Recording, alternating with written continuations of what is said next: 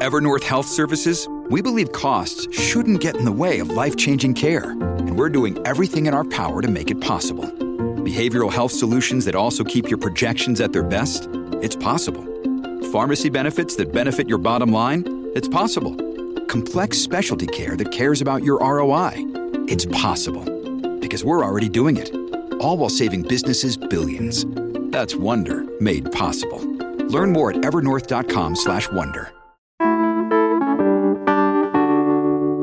Today on CityCast Portland, we're talking about a public space downtown causing some heated debates, Commissioner Carmen Rubio's never-ending bag of money saving the Portland Street Response for now, and some skeptical county commissioners not fully on board with the governor's 90-day emergency fentanyl declaration. Joining me on this Friday's news roundup are Portland Mercury news reporter Taylor Griggs and our very own executive producer John Notarianni. It's Friday, February 9th. I'm Claudia Meza, and this is what Portland's talking about.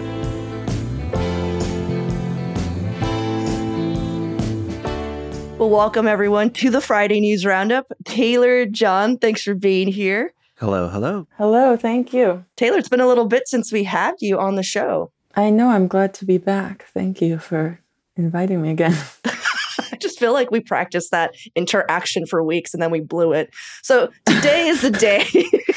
Oh, God. To a roaring start. Is that really what it feels like? Oh, no. Sorry. Today is the day we break down some of the biggest local stories of the week with some of the best and brightest journalists in town. But before we jump into the news, I like to ask all our guests an opening question, just so everyone listening at home knows who's in the room, what they're getting into. So my opening question today, I'm sure you've noticed that we're in the thick of winter. And we sporadically are getting like just little bits of sun here and there. And it made me wonder like what you guys do once the sun comes. Like what is the first thing that you do that it makes you feel like, yes, winter is done? Oh, that's easy for me. I feel like I used to say this on the show all the time, and I haven't in a couple months for obvious reasons. But like as soon as the sun comes, I'm headed out to Kelly Point Park, just going to the beach and hanging out, going for a dip in the river when it is way too cold and immediately regretting it, and then getting back on the beach to dry out in the sun. Yeah, but at least you beat the mosquitoes. I feel like the mosquitoes don't come till like mid-summer. That's true. What about you, Taylor? Well, I don't wear... 2 layers of pants underneath my other pants.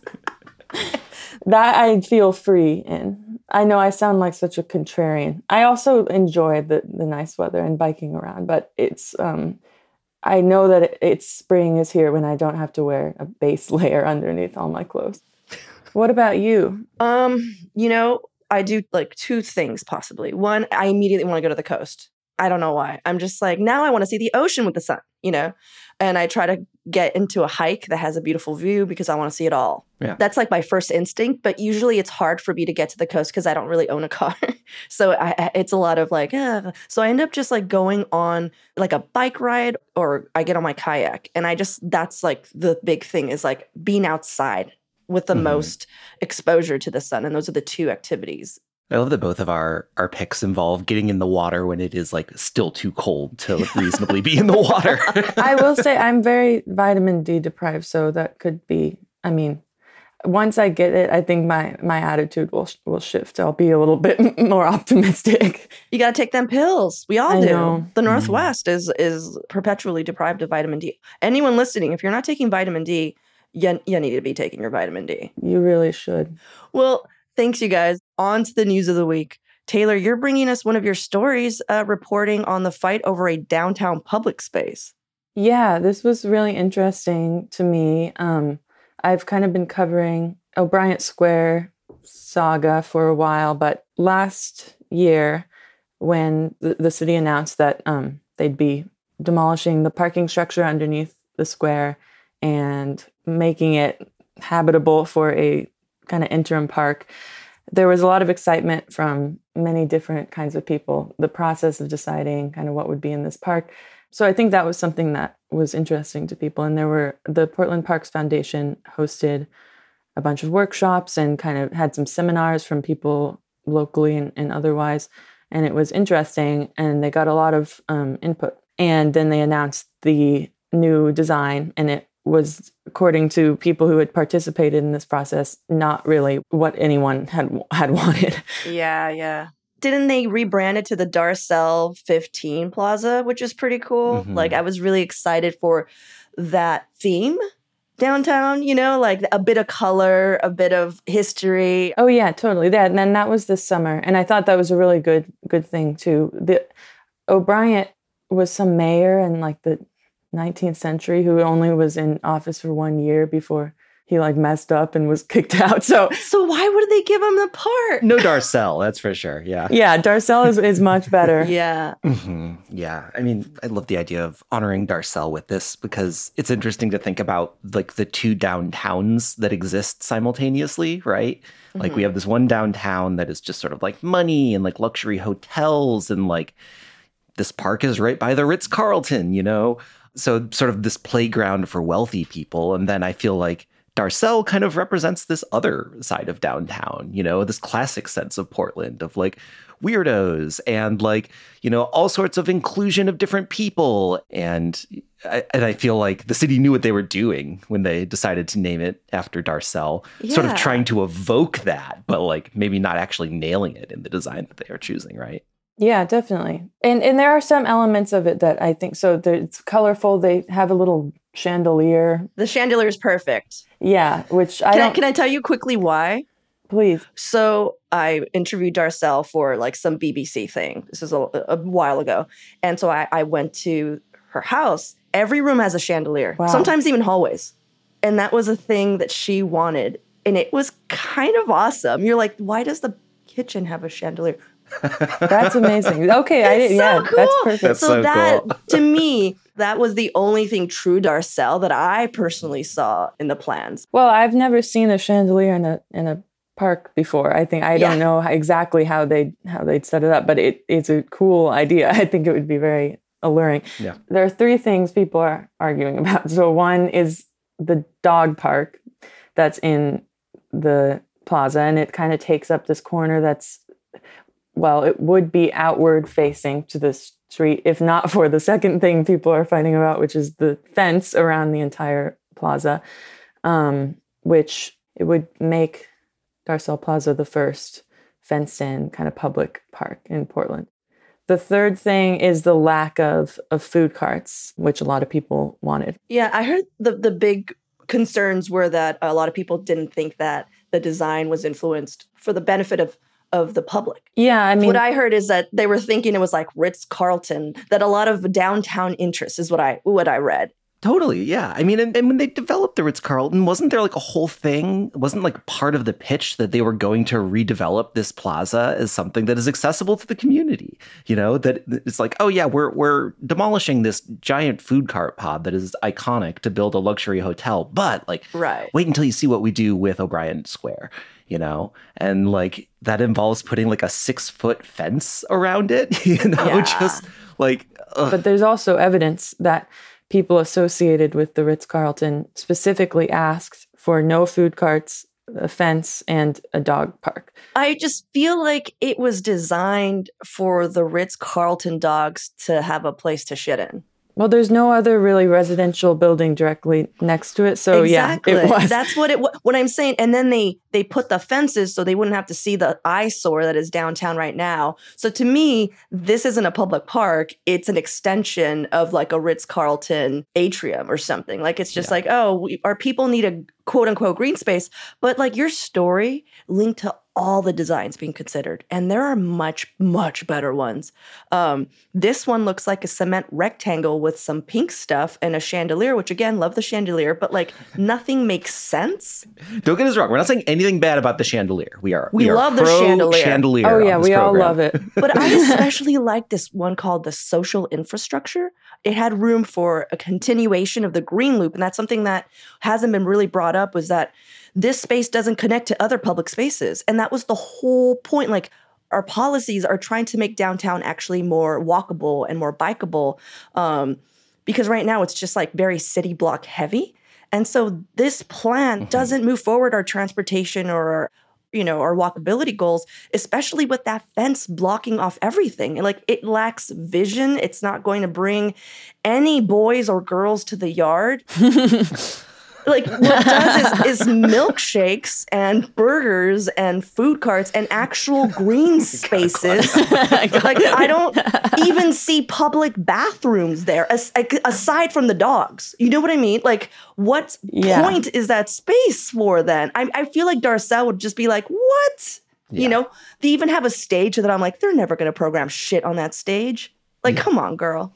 Come on, girl. That's Portland, by the way. Girl was Portland at that point. Yeah, I know it does. It's just kind of, if it had a fence, it wouldn't be as part of the city's infrastructure the way that parks should be. And, you know, some of the cool thing about having food carts and just spaces where people can gather is that oftentimes they are kind of on the street. And that was how the old food cart pod was. That kind of turned the street into a new sort of environment.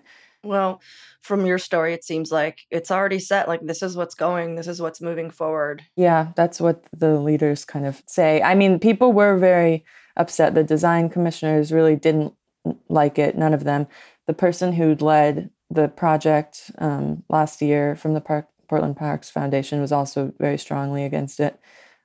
So I guess it's possible that if there's enough public backlash, they might rethink it. But I think they just don't think it's possible to have a park in that area without it being fenced in. Well, public, we need backlash. You've heard her, public. You can still fill out this survey. Yeah, we'll link it to the show notes. We'll link the survey to the show notes. February 19th. You still have a good amount of time. Yeah. Well, all right. Well, Taylor, thank you so much for bringing us this story. I had a lot of fun reading through it. But let's take a quick break here. And when we come back, more headlines of the week.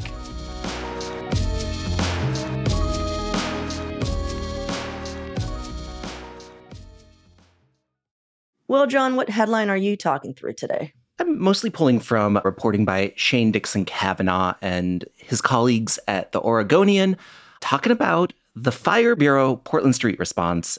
So last week, the Fire Bureau said that they want to cut like $3 million out of the Portland Street Response's budget. That's like a third of their budget. I guess I shouldn't say that they are going to do it, but they floated it as a possibility.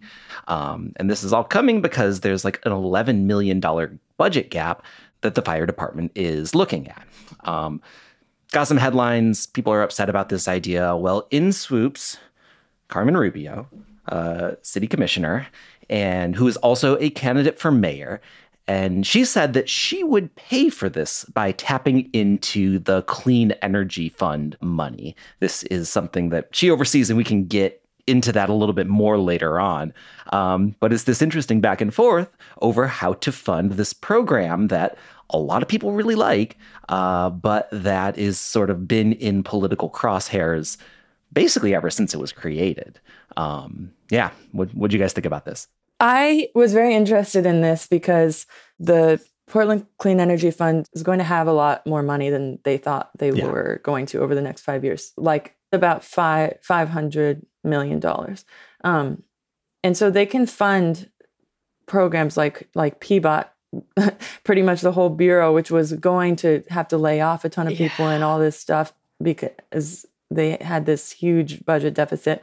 Now they kind of don't struggle with that. And that was something that I think some of the people on the PSF commission who discuss kind of the policies of this fund were slightly hesitant about, because I don't know that they think it's good practice to start backfilling existing programs with this new fund that's supposed to kind of be starting new clean energy programs. Yeah. I mean, and it's just so funny that one of these weird things that happens in Portland, we created this new tax, and then we're like, oh my gosh, it's generating too much money. What do we do with all this money that this thing is generating? And Rubio, I feel like, just had this like magical fortune of being the commissioner that was put in charge of this thing. So she gets to sort of like scoot around town, just like you know, offering these solutions that nobody else has access to because she's the one administering it, you know. But I wonder if any of them would have been able to do that, though, John, like had the forethought to be like, oh, here's a solution. Do you know, like, I wonder, like, I get what you're saying, because I'm also like, what a fortunate place to have just a pile of money. But do you think anybody else would have been able to maneuver that? I mean, I don't know. I just don't think anybody else has the opportunity. You know what I mean? It's sort of like, I don't know the specifics of like how you get the money from this fund into like city bureaus. And it sounds like there is some skepticism about whether that can actually be done or not, right? Like, this money hasn't been transferred. Rubio's just on the record of saying that she would like to see it happen. They're still kind of in the process of making this decision. There's this multi-member commission of people who've been discussing this for a long time. And they have meetings pretty regularly. I'm not sure when the decision is going to be made. But yeah, I mean, back when Commissioner of the Transportation Bureau, Mingus Mapps, were talking about how they needed funding, this was in September, I think, they kind of assumed that they would be able to use PSEF money. Even though they didn't know that there was going to be this additional influx, they were like, well, they sort of were going to fall back on it in making this suggestion. Right. Well, I did read that the Planning and Sustainability Director, Donnie Oliveira, I'm not sure if I'm saying that name right, but they were quoted as saying each of the proposed projects have met requirements established by the fund to cut carbon emissions. So it's not like they're forcing or jamming, you know, a square peg into a round hole. Unfortunately, like you said, it's not for new projects. It's essentially to just build the infrastructure or to hold the line for the infrastructure so more things could be built on top. And I feel like, yeah, that's what needs to happen. We can't just like be top heavy. We need to have roads that work. So I know it was last December when Commissioner Rubio made that announcement that she was going to be funneling millions from, you know, the clean energy program directly into more climate friendly efforts managed across 6 city bureaus. And so she called out PBOT, Bureau of Environmental Services, the Housing Bureau, Office of Management and Finance, which I still don't know what they do, the Water Bureau, and of course, Parks and Rec. So all these needy bureaus, then they're just literally just trying to do their job. But what I really admire is how Commissioner Rubio is politicking. Like, she's kind of like a ninja. Like, she doesn't make waves. She rarely makes the news. And I mean that in a super good way, except when she seems to be bailing out all of her colleagues and finding like really clever and simple solutions to issues that everyone else just seems to butt heads about. But I completely agree with you, John, where you're just like, how fortunate to be in that position. I mean, and like, let's like connect the dots. Like, okay, we're talking about PBOT. Like, who is it that's in charge of PBOT? Mingus Mapps, which is going to be someone she's running against in the race for mayor. We've been talking about the Portland Street Response and the fire department. Who's in charge of that? Oh yeah, Rene Gonzalez, who is a person that she is going to be running against for mayor in the fall. It's really smart. I mean, it's not like she was like, oh, I'll be in charge of this bureau. Like, the bureaus are handed out by the mayor, right? So it was the luck of the draw that she got this bureau. But I feel like, yeah, she's really playing it well. In Mexico, we have this saying for people that kind of do this when they're like, you know, resourceful and kind of quiet and resilient. And it's like a curse word, but it means a lot of things. And so we would say that out of everyone, she's la más cabrona, which means like she's like the baddest MFer. You know what I mean? I mean, it's only $3 million out of their really big fund. But I will say it concerns me that the Portland Street Response is not supported enough by the current commissioners that it keeps having to rely, it seems like, on these stopgap kind of band-aids where we need a more sustainable form of funding for them to really show that the city's committed to maintaining it. It's always something that's willing to be cut, even though it's very popular and works well. Yeah, I mean, and I feel like it's easy to like look fondly upon this because I think that we all believe in Portland Street Response and think it's really important and like think it should be funded. But I can also imagine another situation where, you know, this is all going to get sort of jumbled up once we go away from the Bureau management system, but like whoever is in charge of the Portland Clean Energy Fund just sort of having the king-making ability to sprinkle money wherever they want, like somebody with a different ideology, that could be like a really gnarly thing, you know, that could turn into an opportunity for graft, that could turn into an opportunity for funding stuff that we don't believe in as a society. Like, I don't know that I'm totally comfortable with the precedent of one person like having this endless pot of money just to sprinkle around Portland. It's a slippery slope, I think. But we need money, John. Yeah, but I mean, they do have this checks and balances. And it is our money that we're giving. And it's supposedly, yeah, like Taylor said, there's some checks and balances. But I completely agree with you. Like, it's like, good thing we like what Commissioner Rubio has chosen to spend the money on, yeah, you know? But yeah, I mean, going back to the Portland Street Response, which is why, you know, this whole thing came up, Commissioner Rene Gonzalez has yet to offer a real plan of his own on how to best continue the program and make it sustainable. Well, if he doesn't like it. Exactly. Well, I mean, could we say that? I mean, allegedly, it's well documented that he doesn't seem to be supporting this, but like, it's hard for me to say that just because he's not made the announcement. This is all hearsay. And I think it's safe to say he's not giving like full-throated support of Portland Street Response. Yeah. So he told The Oregonian recently that he said that like, this idea of cutting the money is hypothetical, but, and this is a direct quote, we do have to address the structural deficit within the Bureau. The problem with fire is that there's not a lot of fat to cut outside of its core mission. So like, the implication there is that the Portland Street Response program is outside of the core mission of the Fire Bureau. Which is, sorry. I mean, maybe they shouldn't be housed there. I mean, yeah. No one should be where they shouldn't, when they're not wanted. You know? Yeah. I mean, and like, you know, most of the calls that the Portland Street Response responds to would traditionally be handled by the police, according to like a Portland State University study. I'm not saying that it would be better for the Portland Street Response to be a part of the police department. Like, that obviously creates its own problems. But they don't come up with a fire truck putting out fires, literally. So yeah, it is kind of odd. I think. And no, I agreed. And I feel like a better leader, a more... like someone with an actual strong vision, not only in the police bureau, but like in our city leadership structure, would see that as an opportunity to rehaul the police department and their priorities. Like, hey, we're bringing over the Portland Street Response. From here, moving forward, this is how we're going to redistribute how calls are done. Yeah. You know, rather than like, hey, let's send a guy with a gun every gosh darn time for absolutely no reason. You know, give them training for a certain set of skills and then get really upset when they do that. Yeah. And this is a perfect opportunity to like re-examine that. I agree that like part of it is just creating this entirely new department and then sort of figuring out where to sort of weld it on to the existing city structure is like, that's not an easy thing to do, however you cut it. Yeah. Thanks, John. Thanks for breaking that down for us. Yeah, no problem. Well, my story this week is how two Multnomah County commissioners have publicly shared their skepticism towards Governor Tina Kotek's 90-day fentanyl emergency declaration. One of them is calling it a baloney resolution. And shout out to Kevin Foster at Portland Mercury, who wrote the article. So if you tuned in to last week's Friday Roundup, you might remember I kind of broke down that, you know, what this 90-day fentanyl emergency declaration entailed. And it was easy because there wasn't much, mainly funds, more hands on deck, and way more focused attention, and hopefully a lot of collaboration between state, county, and city governments. Unfortunately, two things it didn't seem to include were clear goals or a definite end date.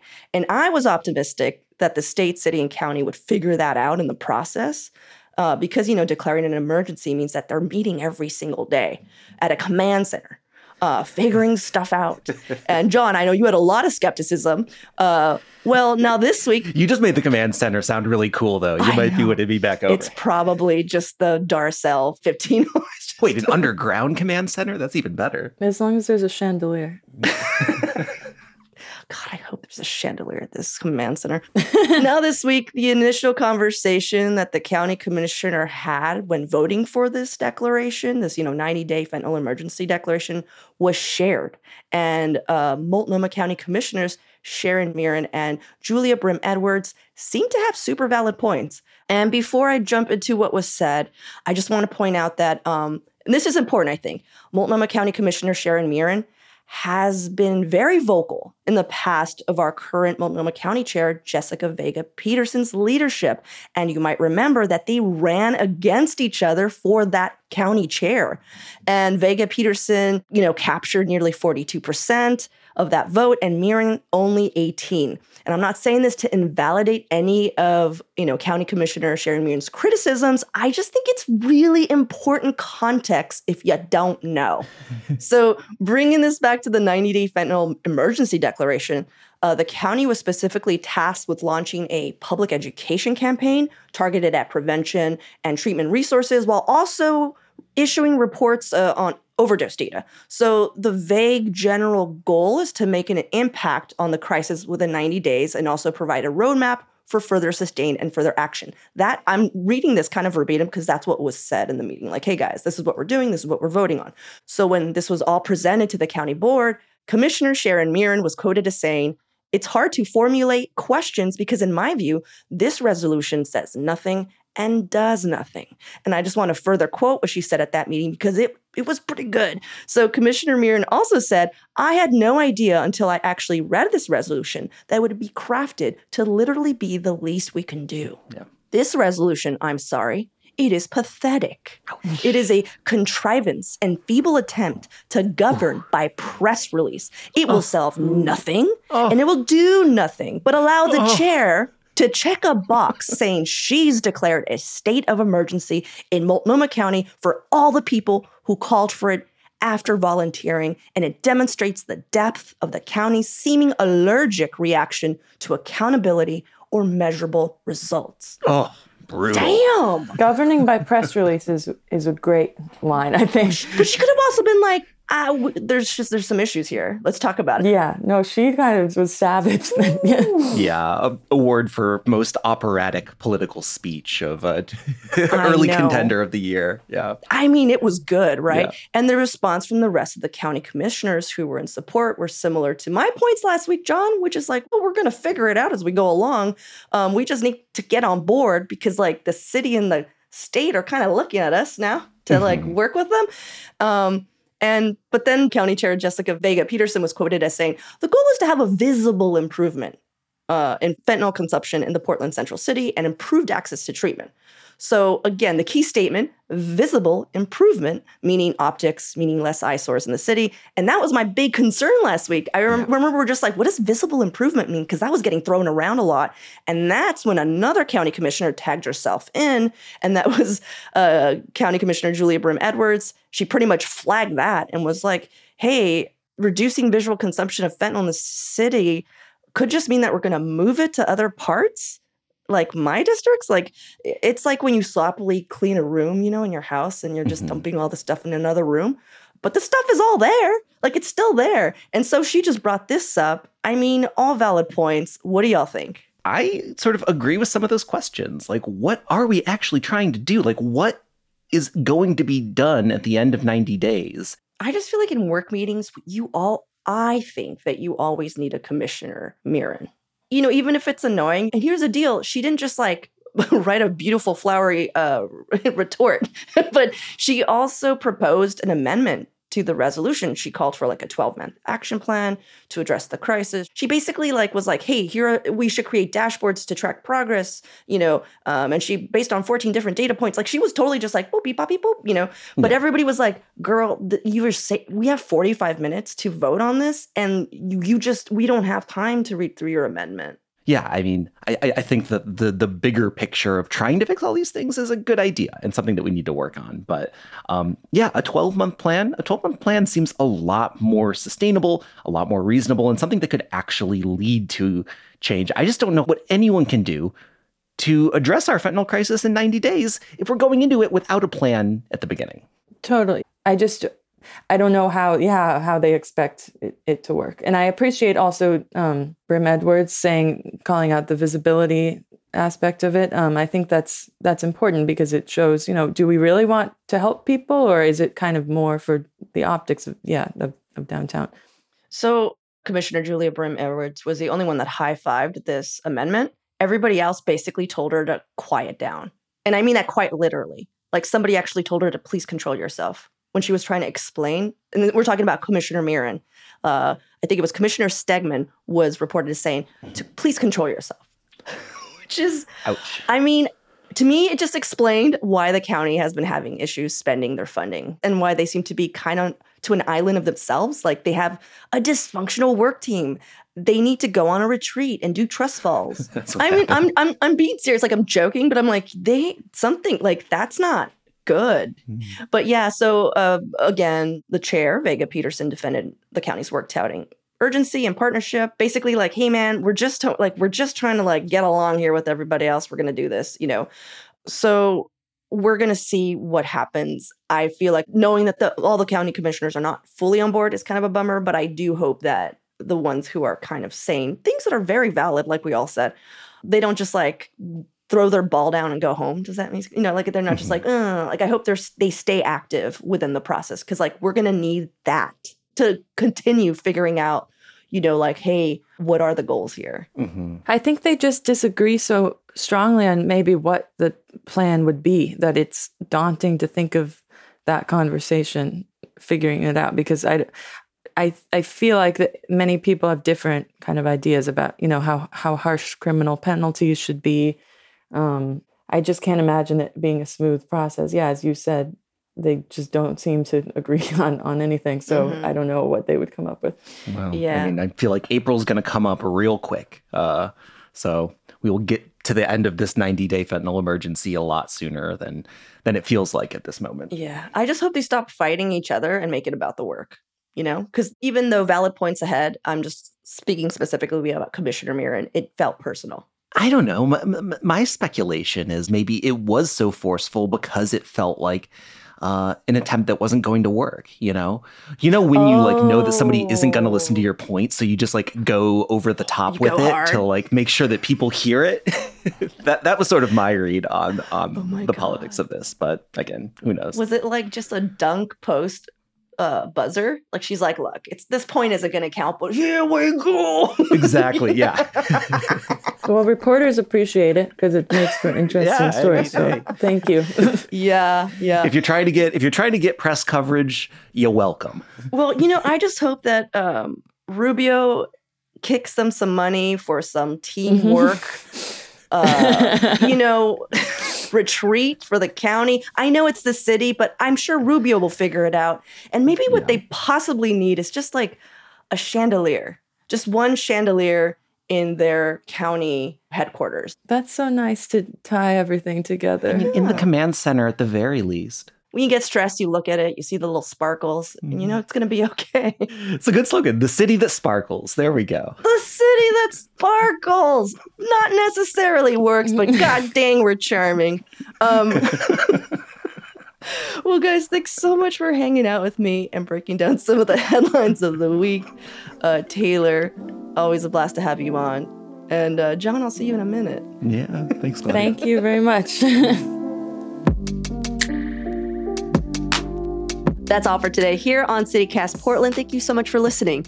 Our executive producer is John Notarianni. Our producers this week were Julia Fioglione and Lizzie Goldsmith. Our newsletter editors were Rachel Monaghan and Adrian Gonzalez. Our host is me, Claudia Meza. Original music by Jenny Conley and Stephen Drizos. Additional music by Epidemic Sound and All the Kimonos. We'll be back Monday morning with more from around the city.